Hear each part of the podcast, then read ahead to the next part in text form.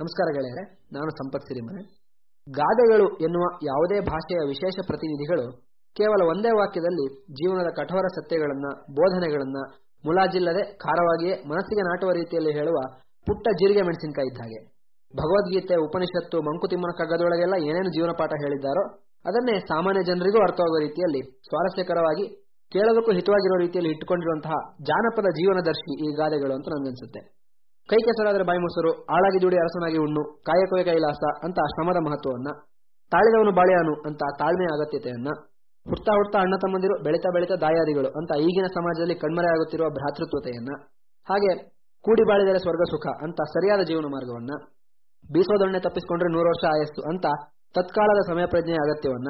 ಹೀಗೆ ಹೇಳ್ತಾ ಹೋದ್ರೆ ಬಾಲ್ಯದಿಂದ ಮುಪ್ಪಿನವರೆಗೆ ಮನುಷ್ಯನ ಬಾಳಿನಲ್ಲಿ ಬರುವಂತಹ ನೂರಾರು ಸನ್ನಿವೇಶಗಳನ್ನ ಎದುರಾಗಬಹುದಾದ ಸಾವಿರಾರು ಕಷ್ಟಗಳನ್ನ ಹಾಗೂ ಅದನ್ನು ಎದುರಿಸುವ ಮಾರ್ಗವನ್ನು ತೋರಿಸುವ ವಿಶ್ವರೂಪದಂತಿರುವ ಈ ಗಾದೆಗಳು ಎಲ್ಲ ಭಾಷೆಗಳಲ್ಲೂ ವಿಶೇಷ ಸ್ಥಾನವನ್ನು ಪಡೆದಿವೆ. ಅಲ್ಲದೆ ಒಂದೇ ಗಾದೆ ಬೇರೆ ಬೇರೆ ಭಾಷೆಗಳಲ್ಲಿ ಬೇರೆ ಬೇರೆ ರೂಪದಲ್ಲಿ ಇರುವುದನ್ನು ಗಮನಿಸಿದಾಗ ಜಗತ್ತಿನ ಯಾವುದೇ ಭಾಗದ ಜನರಲ್ಲಾದರೂ, ಯಾವುದೇ ಭಾಷೆಯ ಜನರಲ್ಲಾದರೂ ವಿಕಾಸದ ಪಥದಲ್ಲಿ ಪ್ರಜ್ಞೆ, ಬುದ್ಧಿವಂತಿಕೆಗಳು ಸಮಾನವಾಗಿಯೇ, ಸಮಯಕ್ಕೆ ಸರಿಯಾಗಿಯೇ ಬೇರೆ ಬೇರೆ ಭಾಷೆಗಳ ಮೂಲಕ ಬೆಳಕಿಗೆ ಬಂದಿವೆ ಅನಿಸಿ ಈ ಮಾನವ ಸಂಕುಲದ ಅವತರಣಿಕೆಯಿಂದ ಹಿಡಿದು ಇಂದಿನ ಸೊಫಿಸ್ಟಿಕೇಟೆಡ್ ಹ್ಯೂಮನ್ ವರೆಗಿನ ಬೆಳವಣಿಗೆ ಹಾದಿ ಎಲ್ಲಾ ಖಂಡಗಳಲ್ಲೂ ಒಂದು ಅದೃಶ್ಯ ತಂತುವಿನಿಂದ ಜೋಡಿಸಲ್ಪಟ್ಟಿದೆ ಅಂತ ಅನಿಸಿ ಅಚ್ಚರಿ ಉಂಟಾಗುತ್ತೆ. ಈ ತರ ಹುಡುಕಿದಾಗ ಕನ್ನಡ, ಇಂಗ್ಲಿಷ್ ಎರಡರಲ್ಲೂ ಇರುವಂತಹ ಕೆಲವು ಗಾದೆಗಳು ಸಿಕ್ಕಿದ್ವು. ಉದಾಹರಣೆಗೆ, ಮನಸ್ಸಿದ್ದರೆ ಮಾರ್ಗ ಹಾಗೂ ವೇರ್ ದೇರಿಸೆ ವಿಲ್ ದೇರಿಸೇವೆ ಈ ಎರಡು ಗಾದೆಗಳು ಒಂದೇ ಆತ್ಮ, ಎರಡು ದೇಹದ ತರ ಇದೆ.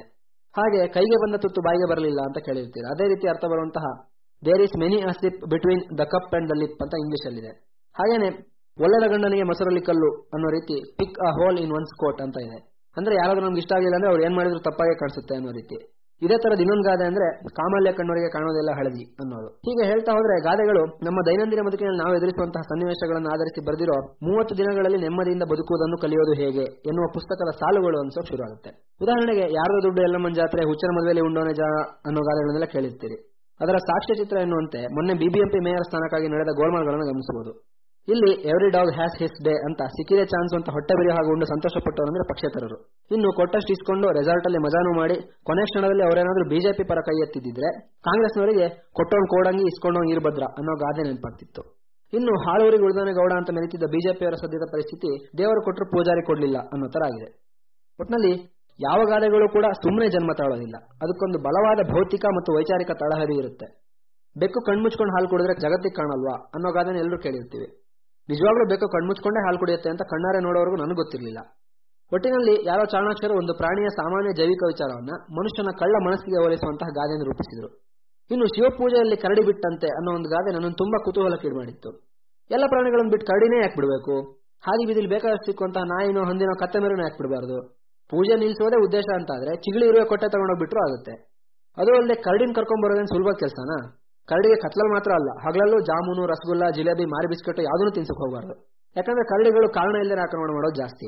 ಹೀಗಾಗಿ ಈ ಗಾದೆ ನಂಗೆ ಅರ್ಥನೇ ಆಗಿರ್ಲಿಲ್ಲ. ಆಮೇಲೆ ಯಾರೊಬ್ರು ಹೇಳಿದ್ರು, ಲಿಂಗಾಯತರು ಶಿವಪೂಜೆ ಮಾಡುವಾಗ ಅದ್ಯಾವುದೋ ಕರಡಿಗೆ ತುಂಬಾ ಮುಖ್ಯ ಅಂತೆ. ಹಾಗಾಗಿ ಆ ಕರಡಿಗೆಯನ್ನೇ ಮರೆತಂತೆ. ಅಂದ್ರೆ ಪರೀಕ್ಷೆ ಬರೆಯೋಕೆ ರಟ್ಟು, ಹಾಳೆ, ಹಣೆಗೆ ಕುಂಕುಮ, ತಲೆ ಮೇಲೆ ದೇವಸ್ಥಾನದ ಹೂವು ಎಲ್ಲ ಇದ್ದು ಪೆನ್ನನ್ನೇ ಮರೆತು ಹೋದಂತೆ ಅನ್ನೋ ಅರ್ಥದಲ್ಲಿ ಬರುವಂತಹ ಗಾದೆ ಇದು. ಇದೇ ತರ ಬೇರೆ ಬೇರೆ ಸನ್ನಿವೇಶಗಳಲ್ಲಿ ಹುಟ್ಟಿಕೊಂಡು ಎಲ್ಲಾ ಸನ್ನಿವೇಶಗಳಿಗೂ ಅನ್ವಯವಾಗುವಂತಹ ಅನೇಕ ಗಾದೆಗಳನ್ನು ಪಟ್ಟಿ ಮಾಡಬಹುದು.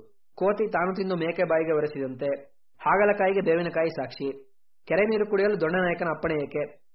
ದಾನಕ್ಕೆ ಪಂಚೆ ಕೊಟ್ಟರೆ ಜರಿ ಸರಿ ಇಲ್ಲ ಅಂದ್ರಂತೆ, ಎತ್ತು ಏರಿಗೆಳೆದ್ರೆ ಕೋಣ ನೀರಿಗಿಳೀತು ಉಗುರಲ್ಲಿ ಹೋಗುವುದಕ್ಕೆ ಕೊಡಲಿ ತೆಗೆದುಕೊಂಡಂತೆ, ಹೊಟ್ಟೆಗೆ ಹಿಟ್ಟಿಲ್ಲದಿದ್ದರೂ ಜುಟ್ಟಿಗೆ ಮಲ್ಲಿಗೆ ಹೂ, ಹೀಗೆ ಸಾವಿರಾರು ಗಾದೆಗಳು ನಮ್ಮ ಕಣ್ಮುಂದೆ ಬರುತ್ತೆ. ಮತ್ತೆ ಯೋಚನೆ ಮಾಡಿದಾಗ ಎಲ್ಲದರ ಹಿನ್ನೆಲೆ ಸಾಮಾನ್ಯವಾದರೂ ಕೂಡ ಅರ್ಥವ್ಯಾಪ್ತಿ ಎಷ್ಟೊಂದು ದೊಡ್ಡದು ಅನ್ಸುತ್ತೆ. ಇನ್ನೊಂದು ಕಡೆ ಒಂದು ಗಾದೆ ಓದಿದ್ದೆ. ಮಗು ಸತ್ತರೂ ಹೇಲು ವಾಸನೆ ಹೋಗಲಿಲ್ಲ ಅಂತ. ಅದನ್ನು ಓದಿ ಅರ್ಧ ಗಂಟೆ ನೆಗಾಡಿದ್ದೀನಿ ಆಮೇಲೆ ಗೊತ್ತಾಯ್ತು. ನಮ್ಮ ಮನಸ್ಸಿಗೆ ಹತ್ತಿರವಾದಂತಹ ವ್ಯಕ್ತಿಗಳು ದೂರ ಆದರೂ ಅವರ ನೆನಪಿನ ಛಾಯೆ ಮಾತ್ರ ನಮ್ಮಲ್ಲೇ ಉಳಿದಿರುತ್ತೆ ಅಂತ ಈ ಗಾದೆ ತಿಳಿಸುತ್ತೆ ಅನ್ನೋದು. ಗಾದೆಗಳ ಬಗ್ಗೆ ತುಂಬಾ ಯೋಚನೆ ಮಾಡಿದಾಗ ನನ್ನ ಕಂಡ ಅತ್ಯಂತ ಪ್ರಮುಖ ಅಂಶ ಅಂದ್ರೆ ನಾವೆಲ್ಲರೂ ದಿನಾಗಲೂ ಅನೇಕ ಗಾದೆಗಳನ್ನು ಕೇಳ್ತಾ ಇರ್ತೀವಿ. ಆದ್ರೆ ಅದರ ಅರ್ಥ ಗಮನಿಸಕ್ ಹೋಗಿರೋದಿಲ್ಲ. ನಮ್ಮ ಬದುಕಿನಲ್ಲೇ ಅದಕ್ಕೆ ಅನುಗುಣವಾದಂತಹ ಸಂದರ್ಭ ಬಂದಾಗ ನಮಗೆ ಚಕ್ಕಂತ ಹೋ ಹಿಂಗ ಮಾರ ಇದೆ ಇದರ ಅರ್ಥ ಅಂತ ಗೊತ್ತಾಗುತ್ತೆ. ಹೀಗಾಗಿ ನಮಗೆ ಅಂತಹ ಅನುಭವಗಳಾದಾಗ ಅದರ ಸಂಪೂರ್ಣ ಅರ್ಥ ಮನನ ಆಗುತ್ತೆ ತಕ್ಷಣ ಗೆಳೆಯರಿಗೆ ಉತ್ಸುಕತೆಯಿಂದ ವಿವರಿಸ್ತೀವಿ. ಆದರೆ ಅವರಿಗೆ ಅದು ಅಷ್ಟೊಂದು ಎಕ್ಸೈಟ್ ಮಾಡಲ್ಲ. ಯಾಕಂದ್ರೆ ಅವರು ಇನ್ನು ಅವರ ಬದುಕಿನ ಅನುಭವಕ್ಕೋಸ್ಕರ ಕಾಯ್ತಾ ಇರ್ತಾರೆ. ಹೀಗೆ ಮೊನ್ನೆ ಮೊನ್ನೆ ನನಗೂ ಕೂಡ ಒಂದು ಅನುಭವ ಆಯಿತು. ಇಂಡಿಯನ್ ರೈಲ್ವೇಸ್ ಪರೀಕ್ಷೆಗೆ ನಾನು ಅಪ್ಲೈ ಮಾಡಿದ್ದೆ. ನನ್ನ ಫ್ರೆಂಡ್ಸ್ಗೆಲ್ಲ ಎಕ್ಸಾಮ್ ಸೆಂಟರ್ ಮಣಿಪಾಲ್ ಬೆಂಗಳೂರೆಲ್ಲ ಬಂದಿತ್ತು. ಆದರೆ ನನಗೆ ಮಾತ್ರ ಬೀದರ್ ಬಂದಿತ್ತು.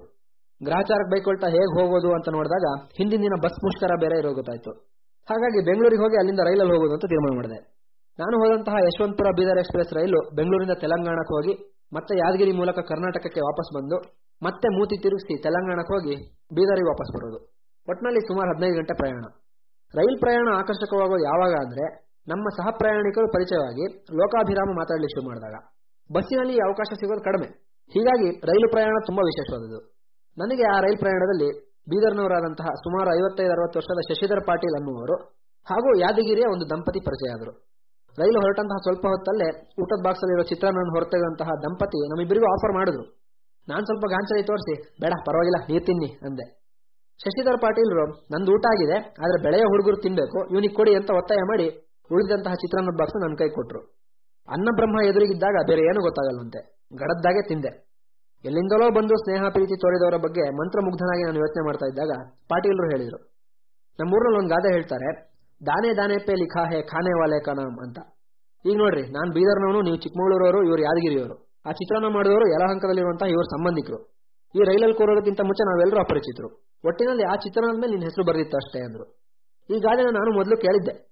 ಆದರೆ ಆ ಕ್ಷಣದಲ್ಲಿ ಅದರಲ್ಲಿ ಗೋಚರಿಸಿದಂತಹ ಅರ್ಥ ನನಗೆ ಹಿಂದೆಂದೂ ಕಂಡಿರಲಿಲ್ಲ. ಅನ್ನದ ಪ್ರತಿ ಅಗುಳಿನಲ್ಲೂ ತಿನ್ನುವವರ ಹೆಸರು ಬರೆದಿರುತ್ತದೆ. ಎಷ್ಟೊಂದು ಸತ್ಯ ಅಲ್ವಾ? ಹೀಗೆ ದೈನಂದಿನ ಬದುಕನ್ನು ನಾವು ಗಮನಿಸ್ತಾ ಇದ್ರೆ ಈ ತರ ಅನೇಕ ಗಾದೆಗಳು ಹಾಸು ಹೊಕ್ಕಾಗಿರೋದು ಕಾಣುತ್ತೆ. ಒಟ್ಟಿನಲ್ಲಿ ಗಾದೆಗಳು ಅಂದ್ರೆ a feather in any language's cap ಅಂತ ಹೇಳ್ಬೋದು ಅನ್ಸುತ್ತೆ. ನಲ್ಲಿಕಾಯಿ ಪಾಡ್ಕಾಸ್ಟ್ಗೆ ನಿಮ್ಮ ಕಿವಿಗಳ ಸಹಕಾರ ಹೀಗೆ ಇರಲಿ. ಧನ್ಯವಾದ